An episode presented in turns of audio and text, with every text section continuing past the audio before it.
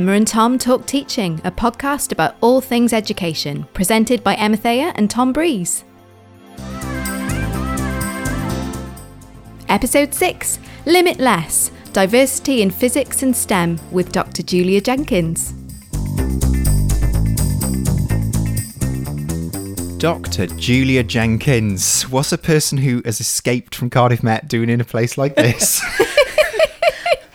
Lovely welcome that is, Mr. Breeze. It's, it's absolutely delightful to be back in uh, these salubrious surroundings with two of my best friends here. So uh, thank you for having me today. It's lovely ah. to see you. Yeah, and last time you came on was right back in the first season, I think, when you were working for Teach First Cymru, but now you're working for the Institute of Physics. I am indeed. I'm doing. The, I'm working for the Institute of Physics part time, but I'm actually doing some interesting work freelance as well in terms of advice and guidance on STEM and strategic development across the board. So it's yeah, all very different. Oh, it's very nice to have some physics on the podcast because uh, I've got a bit of an interest here because my dad was a physics lecturer and I thoroughly disappointed him by becoming a music specialist. but my heart, always a little bit of my heart in the physics world. So it's really nice to have a bit of physics on the podcast. That's brilliant. And I suppose knowing you so well as both a friend and colleague, I think I can say with confidence that what you're about to talk to us about today is something that you're extremely passionate about. So I think before we get into the details of, I'm not going to call it a project because you've told me in no uncertain terms that this is not a project. Absolutely. um, the sort of initiative and the network that you're going to discuss with us today,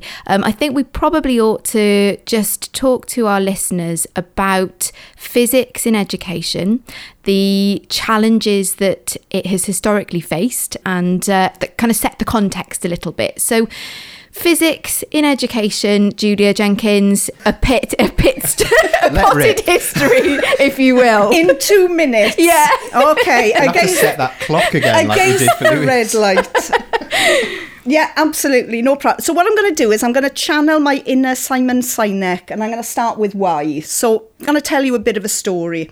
I want to take us to a report that was produced by the Institute of Physics last October. yeah, yeah. And within that report, they were trying to identify and look at national data and also to look in terms of student voice and pupil voice about what was the state of play with participation and engagement in physics education.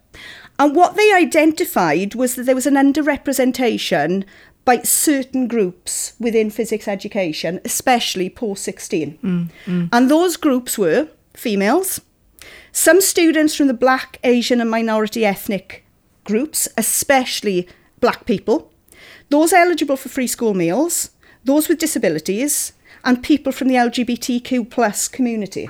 Now, in Wales as well, we've also got concerns about students who, um, maybe Welsh language students, who would want to continue their education through the Welsh medium provision, specifically within physics. Obviously, because we're all aware of the teacher recruitment crisis, and in terms of the um, number of qualified teachers, physics specialists teaching through the medium of Welsh. So, what I'd like to do is just to give you a bit of a flavour about the types of data that we're talking about. Now, I, I understand that big data doesn't always excite very many people. um, so, we are going to look at some of the voices behind that data as well. Yeah. But just to give you some examples now, this is from 2019, and this is drawn from Stats Wales. Now, in 2019, 237 girls chose A level physics. Now, that's approximately 2% of the cohort if we, t- if we take A levels as a whole. Now, that's against a backdrop of 738 boys taking physics, 9%. Now, you might look at that data and you might think, "Yeah, mm, yeah, don't really know what that feels like. Let me give you a comparison. In 2020, more girls got an A grade in psychology A level than actually took physics A level as a whole. Gosh, that gives it some perspective, doesn't it? It puts it into perspective there. Mm. Okay. Now, as I say, the 2006 report, Girls in the Physics Classroom from the IOP, did look at it, trying to understand the causes of gender imbalance and strategies to overcome them. And they have done an awful lot of work since then with the Improving Gender Balance project in Wales and the UK and Ireland. And also, very many other organisations have been really deeply invested in trying to improve the gender balance within STEM as a whole. But we certainly come from those figures alone that we've just talked about there. It certainly appears and is certainly the case that the proportion of girls taking physics has remained stubbornly low, even though there's been a huge amount of work that's actually gone into the system there. I'm just thinking, Julia, now. I mean, quite apart from thinking as a female physics specialist, I hope the IOP has got you insured for a suitably high amount of money. I am a unicorn, yes. Taking our kind of teacher hats off for a second, it can't be very good for the subject domain of physics to contain such an unrepresentative group of people? I mean, there must be implications for for this the subject itself. Absolutely, absolutely. This is the nature of it, not only in terms of the subject itself, but what the subject can lend to the economy. Because we're talking about this being wider than just physics. We're talking about this not just being about physics knowledge, but actually about the skills developed through the scientific method, through in terms of scientific thinking, in terms of problem solving, all of these aspects which feed into other jobs, wider jobs within the economic sector. So, absolutely, this lack of diversity has potentials to be absolutely crippling for the economy. But it's not just gender that we're actually talking about. Again, if we look at ethnicity, now this data is drawn from England because Qualifications Wales don't collect ethnicity data. But in 2019, again, let's give you some background data. We're talking about 2% of people of Black Caribbean descent took A level physics, that's females, compared to 5.1% of the rest of the cohort. If we look at non free school meals, 4% of black Caribbean females compared to 10% of black Caribbean males. 4% of white females compared to 20% of white males. So we're bringing in that gender balance again there, but we've also got that intersectionality coming in. Yes. And that, again, let me just put that into perspective. If you're a female white British student who is free school meal eligible, you are 10 times less likely to progress to A level physics than a male white British student who isn't eligible for free school meals. Mm-hmm. And I suppose it's when you start to get down into the detail of these very specific groups and as you say very specific cases where intersectionality there are there, there might be multiple deprivation there might be they might fall into a category um, in terms of ethnicity there might be protected characteristics then we've got some really complex things that for a physics teacher on the ground or a STEM teacher on the ground to address when they have also the accountability hanging over them of, of GCSEs and of producing results, then it becomes a very tricky challenge and a very you know, big challenge to navigate as a classroom teacher. And just sticking with the teachers for a moment, because I know you, you've given us some really interesting statistics about the learners there, but you mentioned as well about the recruitment crisis in, in, in terms of physics.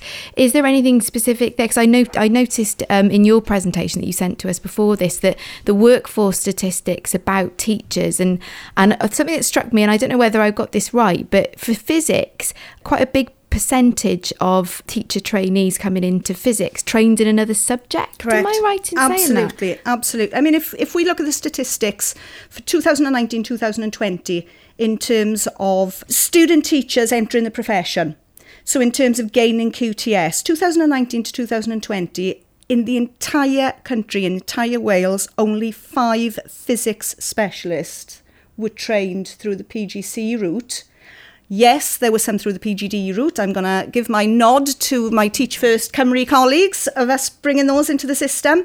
But in 2019 to 2020, only five physics specialists into the system. Astonishing. Absolutely astonishing. I mean, if we take that again and we look at it in the context of those students who may want to pursue physics and their education through the medium of, of Welsh, of, first, of Welsh First Language provision, we look at that again, those numbers in terms of those teachers coming through the system, into the system, who are capable and able to speak uh, to teach through the medium of Welsh gets lower again.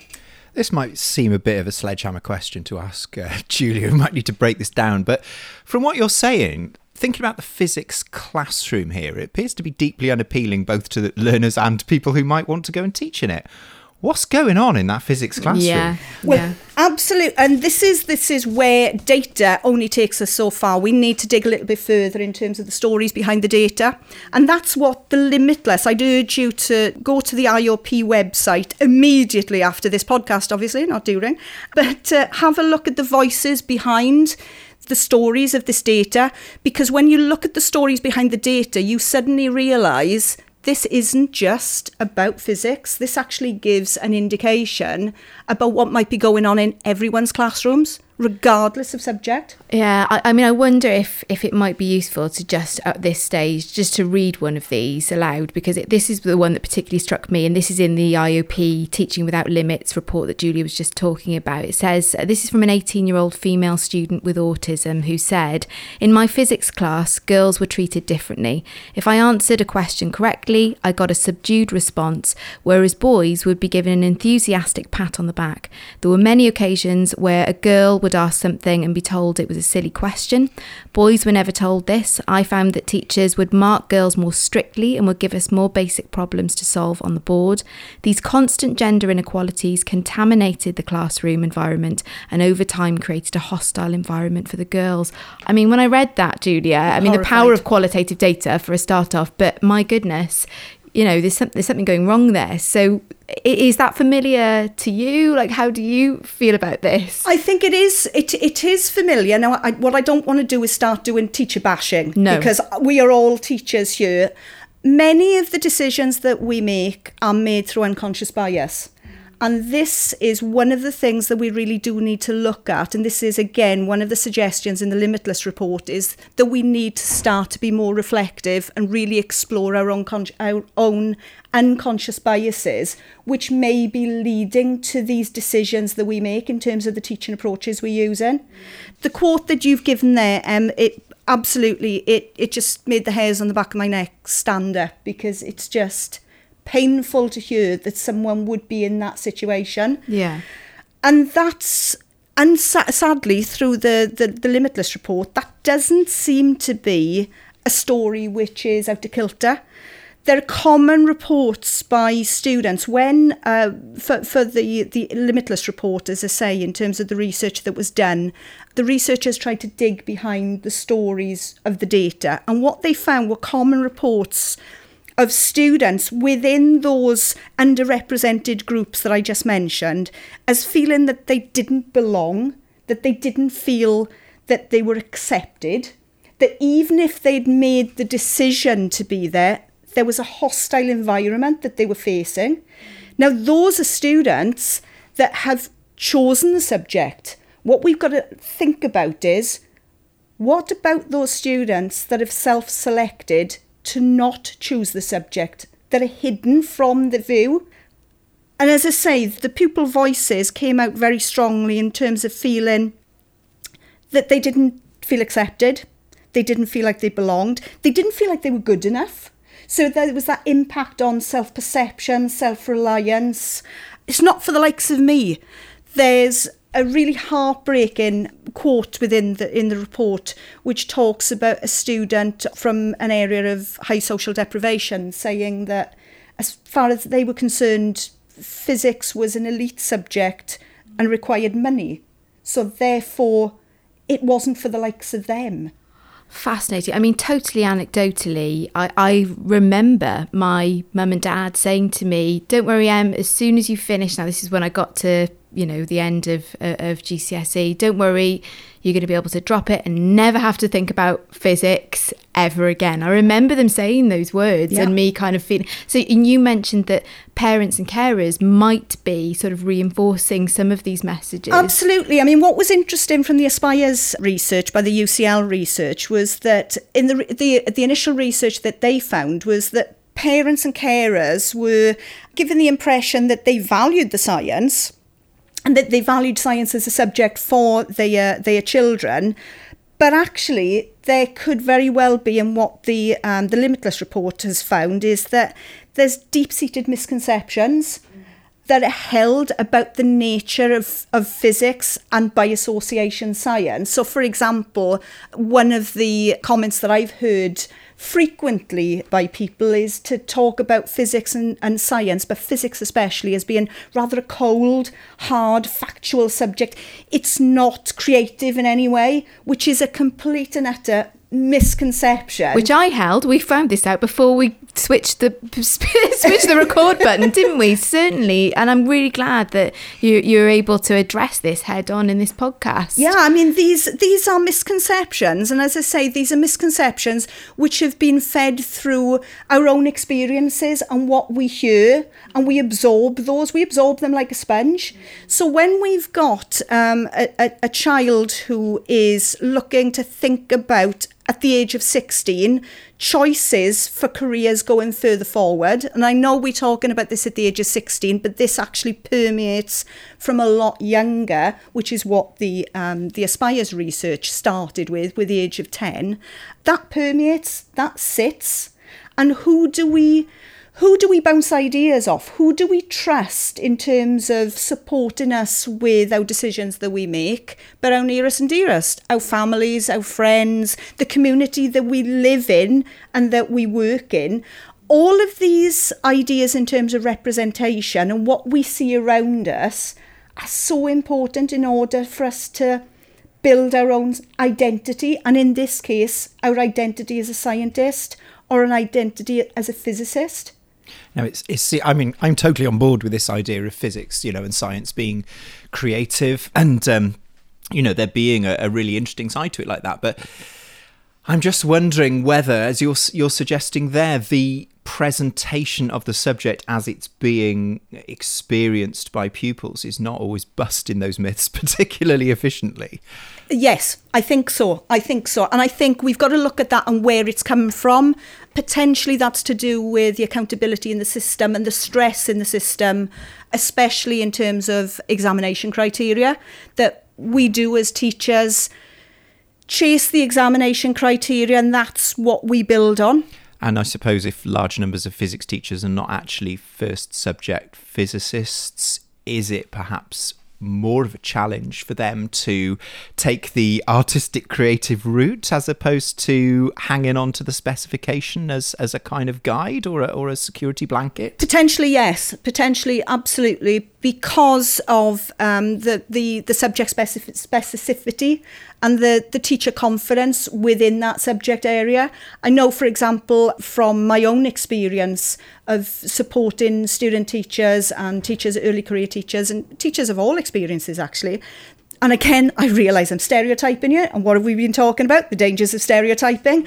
But there will be teachers, say, for example, who may have trained through biology, who are biology specialists, who will feel uncomfortable about teaching certain aspects of physics because they feel themselves, very much like these students that we were talking about, they feel that they're not good enough, that they don't have that subject knowledge.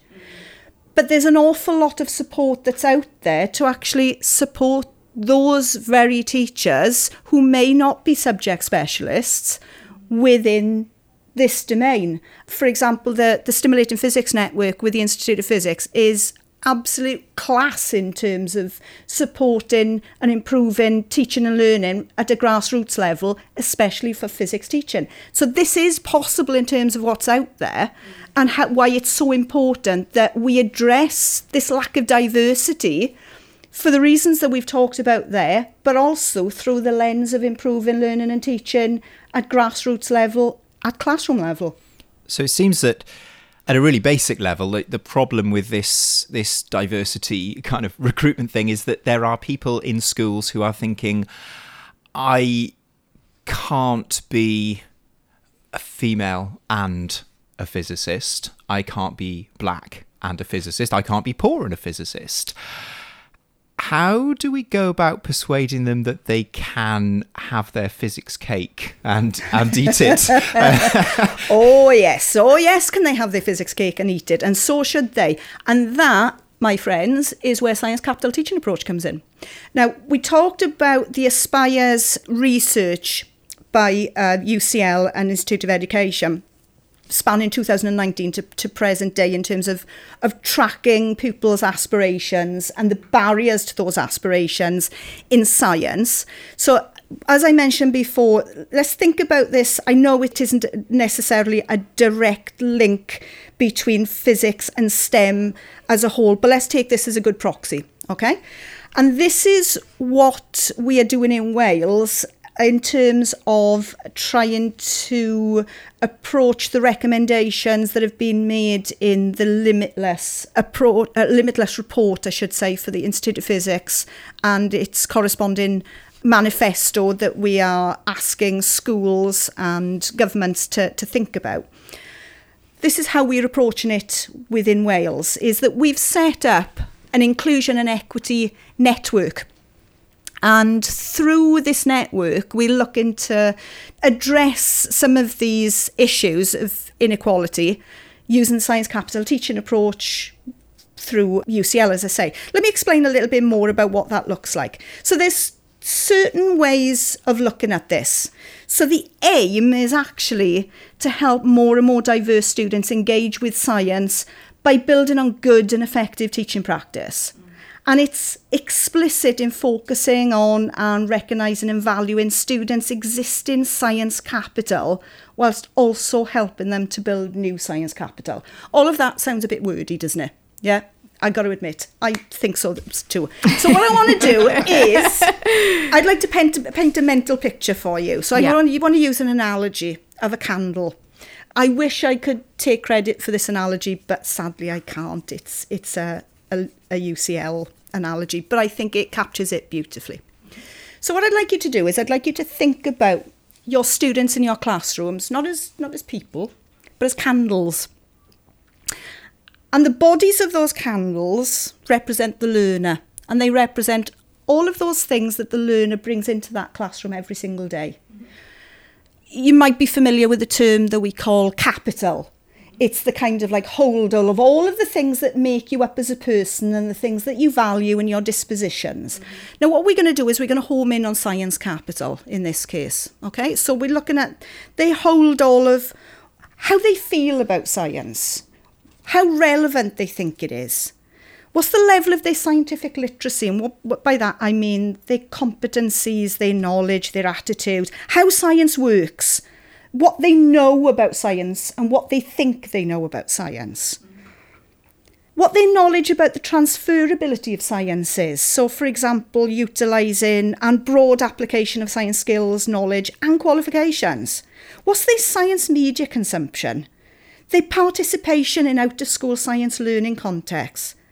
How much family and home value science, talk about science, and the kind of skills, knowledge, and qualifications and jobs and interests families and friends have. What contacts they have. Who did they know that does science related roles that they may not necessarily think is directly science? And that's wider family, peers, friends, community circles. And how much do they talk about science in everyday life? And make this really relevant to them. That's what we mean by science capital. Mm. Now, if we think about the body of that candle, it's going to be made up of that science capital, but it's also going to be made up of the other identities that they bring into the classroom, their values, their dispositions, their attitudes, how they feel about themselves, their level of resilience. All of that is going to make up the body of the candle. Now, that's the fuel for us. That's the fuel for that candle. We as teachers are the match. We produce the heat. What do we want to do? We want to ignite the flame. Now, if we want to ignite the flame, the flame is representative of the engagement of the pupil. What's it dependent on? Well, dependent on from from our, from very basic science. Let's go back to um, the the fire triangle. we need. There's always a teaching episode in this, Tom. we need fuel. Yep. We need heat. Mm-hmm. What else do we need? As the third side, come Oxygen, on, guys. Oxygen. Oxygen, guys. Well done. Oxygen from the atmosphere. Oxygen from the environment. Now that's what we need to bring into the classroom. That's our classroom environment. If we've got a child whose flame is dying or whose flame is very hard to light because they've got very little fuel, they've got very little science capital. We've got to increase that oxygen rich atmosphere. That's what we have under control, our, our control as teachers. It's the opportunities that we bring to that flame. And we have the power to squash that flame or make it glow incredibly brightly. I understand it's not just us, but what we're almost talking about is this being a compensatory mechanism for the lack of any science capital that they bring with them. Now, this is where the analogy breaks down. Well, I was just thinking if you don't give enough oxygen, it will produce poisonous carbon monoxide and we'll all die. Correct. and that's why, if we don't address things like stereotyping in our classrooms and that form of it, that's the carbon monoxide. That's what's actually going to make the, the flame go out. And I suppose if you assume that the fuel is low, going back to your idea about sort of biases and and uh, adopting a deficit perspective, is if you don't take the time to consider like what existing science capital they do have when they come into the classroom, like you said, they might have an aunt or an uncle or a sibling who you said earlier on about his is a mechanic and therefore is dealing with science and engineering and, and all of that it you know day to day. And, and they just it might not have occurred to them that there was a link to what they were doing in their school science lessons and what their cousin or someone who they're really inspired by does. Absolutely but it can be something even even on a more general level than that that if they've made tea for their mum or dad the night before in terms of cooking. Yeah. That we bring that in. That granddad has got a beautiful veg garden and they help out in granddad's veg garden on a weekend. We can bring all of those things in.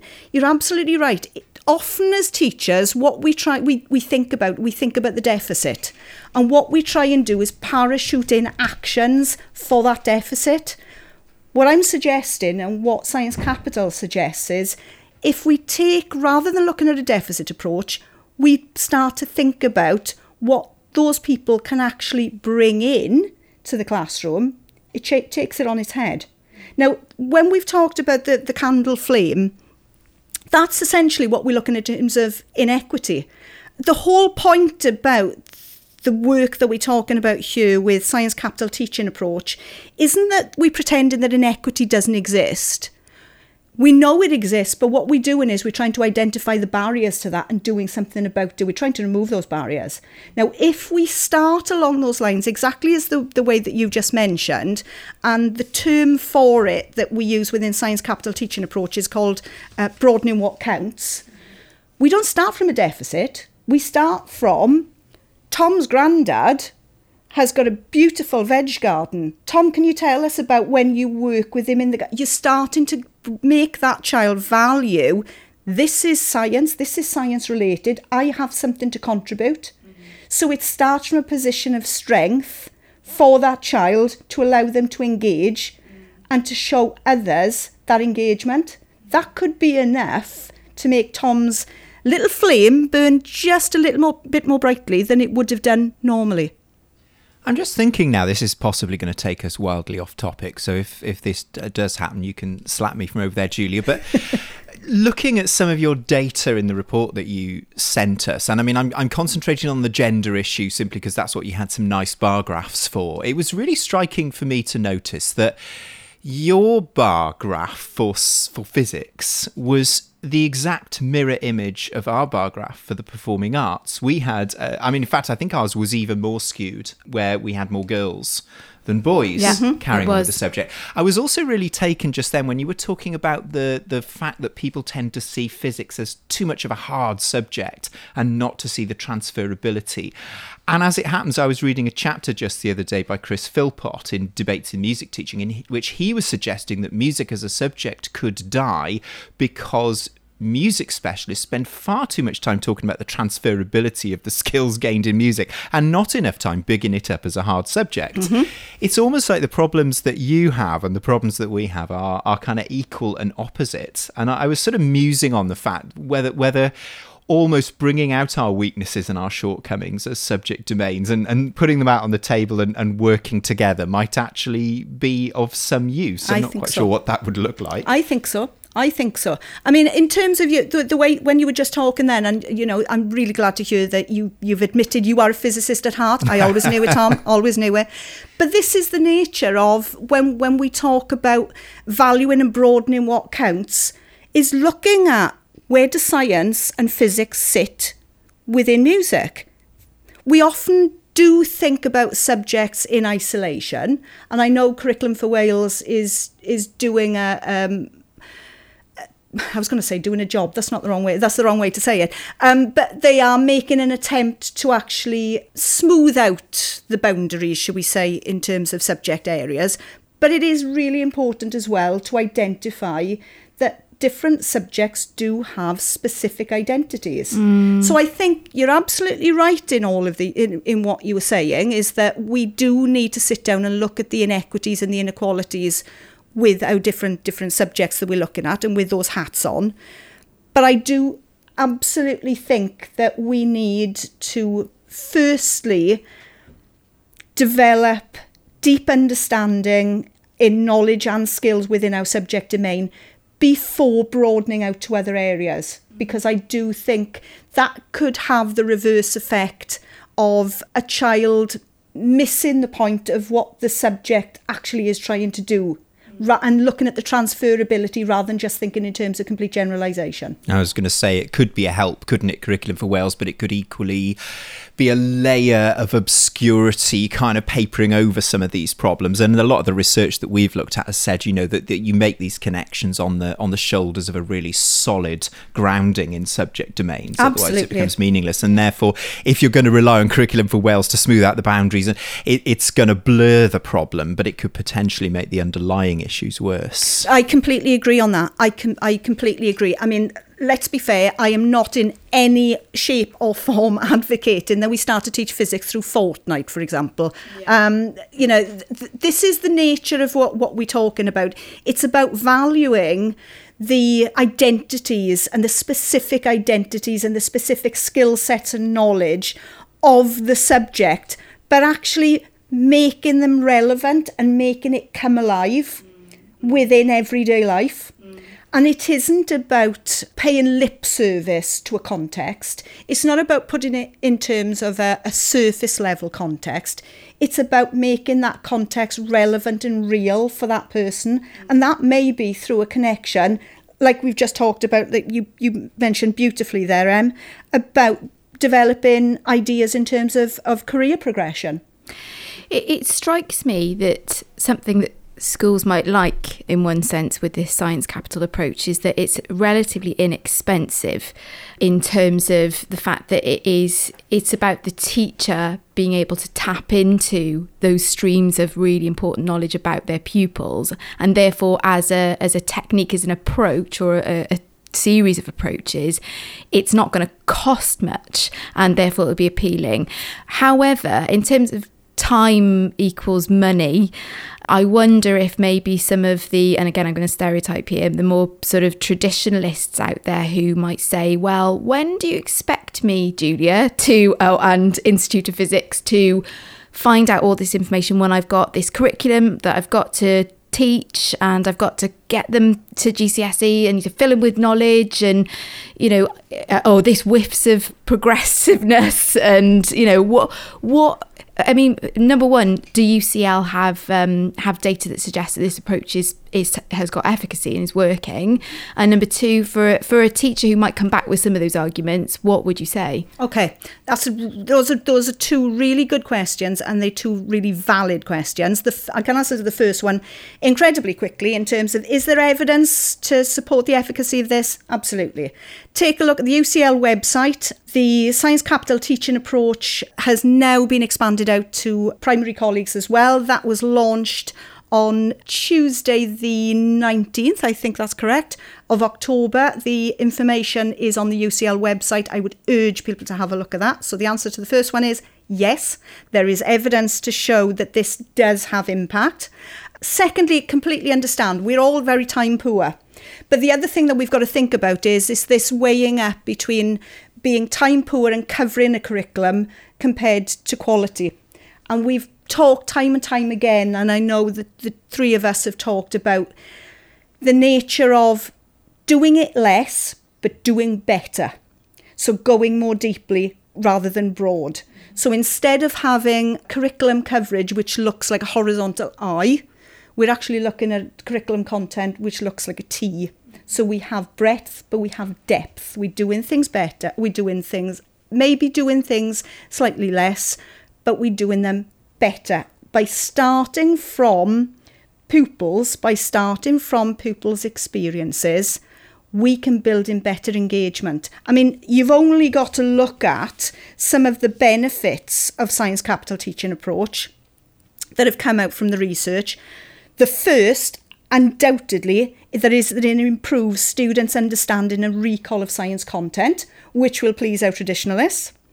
It helps students find science more personally relevant. It deepens their appreciation of science. It widens and increases students' engagement within science and in lessons. It improves students' behaviour during science lessons. Woohoo! that's a win win.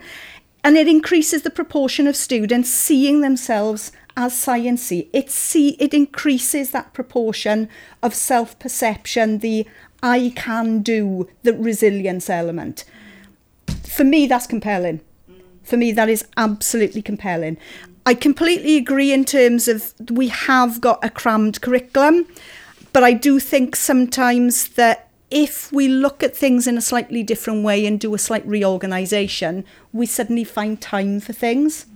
And the other thing that I think with this kind of approach is that initial investment pays dividends later on so that we can actually move faster in time because we have that deeper level of engagement and deeper level of understanding. And I suppose just a question to you then, as a physics teacher yourself. I am indeed. I'm proud to be here. It sounds to me like if somebody out there is considering currently entering this this physics classroom, perhaps perhaps is entertaining some of the doubts that we've we've kind of expressed during this interview. Just kind of on a personal level, as someone who's seen there, been there, seen it, and got the t-shirt. If they want to do it, it sounds like there's plenty of opportunity. They'll be they'll be basically dragged in and and, and you know gaffer Absolutely. taped to their teacher's Absolutely. chair and left there till retirement age. Why should they teach physics as opposed to do something easier? like we talked about, we absolutely are crying out for diversity in the profession, but especially within physics and within science. If we think about carrying on down the path that we have with this underrepresentation, hmm. we have a big issue in terms of the pool of ideas getting narrower and narrower, which is a massive implication economically and socially. So you're right in terms of thinking about entering the profession to increase that diversity pool and that representation for the generation that comes after us. But that's not taken away from the fact as well that it's absolutely a blinding job and probably the best job in the world and a subject which has always been very close to my heart and what better way could you ever want to spend your time in terms of occupying time, should I say, for the next couple of years? So, PGCE students, physics potential physics teachers galore, please join our happy little band. If you want to know more, please feel free to have a look on the Institute of Physics uh, website and the uh, Limitless campaign and also in terms of potentially joining the network within Wales to look at reducing the situation that we're in in terms of inequity in the system. What's the quickest, most direct way of finding out about the network, Julia, and, and, and signing up to it? Okay. Probably the easiest way to do it is to contact me directly. So that's on julia.jenkins at iop.org.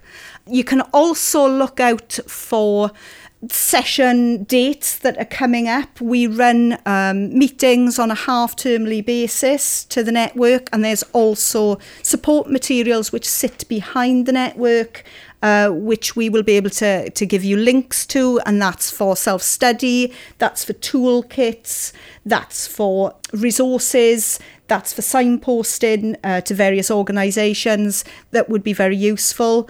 please look on Talk Physics or on Eventbrite. We advertise on Twitter. Our Twitter handle also is at IOP Wales. Please give us a follow on there. All information is on there. And don't forget as well that you've also got the brilliant uh, Stimulating Physics Network coaches who are at your beck and call, obviously, to help support you in terms of really implementing this work and embedding it in the classroom as well. And they run uh, CPD sessions on um, termly basis on different subject areas. So, as Tom mentioned earlier on, and you, you mentioned as well, um, that if you are uh, a non subject specialist who really feels that they need support in these areas to really bring science alive in the way that science the Science Capital teaching approach does, please those are your guys, those are your go to guys. The SPN coaches for Wales are absolutely brilliant and they are your go to guys. Thank you so much, Julia. Really fascinating to hear about the research and all of the initiatives that are stemming and thriving from all of this research. So, I know you've you've come prepared with your homework, and I know that your something to try actually is probably the next uh, best stop on our podcast journey, because you've got something for science teachers out there to maybe try in the vein of, of science capital. So, what have you got for them to try? Yeah, and I think this actually extends not only to, to science teachers, but teachers of any subject and teachers of any phase as well. So, think back to that candle analogy that I gave. And as you're planning a lesson, home in and think about one of those students in your class whose candle flame seems to be wavering and think about one thing, one small thing, because at the root of the science capital teaching approach is, as Em said, this isn't about bringing anything new and shiny in. It's about small tweaks, small tweaks to your existing practice. So think about what you can bring in to help that child broaden what counts. And it could be something incredibly small. It could be about knowing something about their background, about where they live. The example that we gave about Tom and his granddad's garden, mm. something small that you can bring in there, but that will show that child that you are valuing them and what they can contribute and what they can bring to that classroom. And then stand back and evaluate it. Watch what happens when you take that approach next time. We're not talking about making massive changes. We're talking about small steps. Small steps. There was wasn't there an astronaut that mentioned something about small steps there, Tom? Something along the lines. But in terms of small steps, make them the biggest changes, not the giant leaps. And there's a something to try that's uh, good for all subject domains, age phases, and stages of your career, I would suggest. Okay, and our final short slot is something interesting. So hit us with yet more of the interesting. Dr. Well, the only the, the interesting thing that I have to obviously flag up is what we've been talking about all today is please feel free to go and have a read of the limitless report by the Institute of Physics. And again, even if you're not a, not a, a physics specialist or a science specialist, read it with your subject hat on mm. because this has formed the basis of the whole school inclusion and, e- and equity element and network that we're looking at in Wales.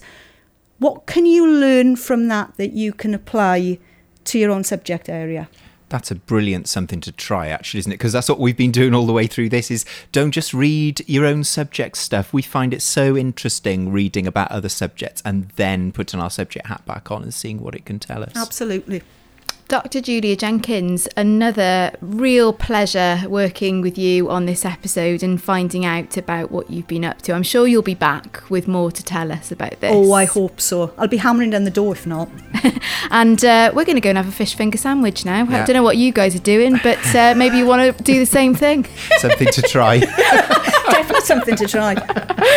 Thanks for listening. We'll be back in your ears in two weeks' time.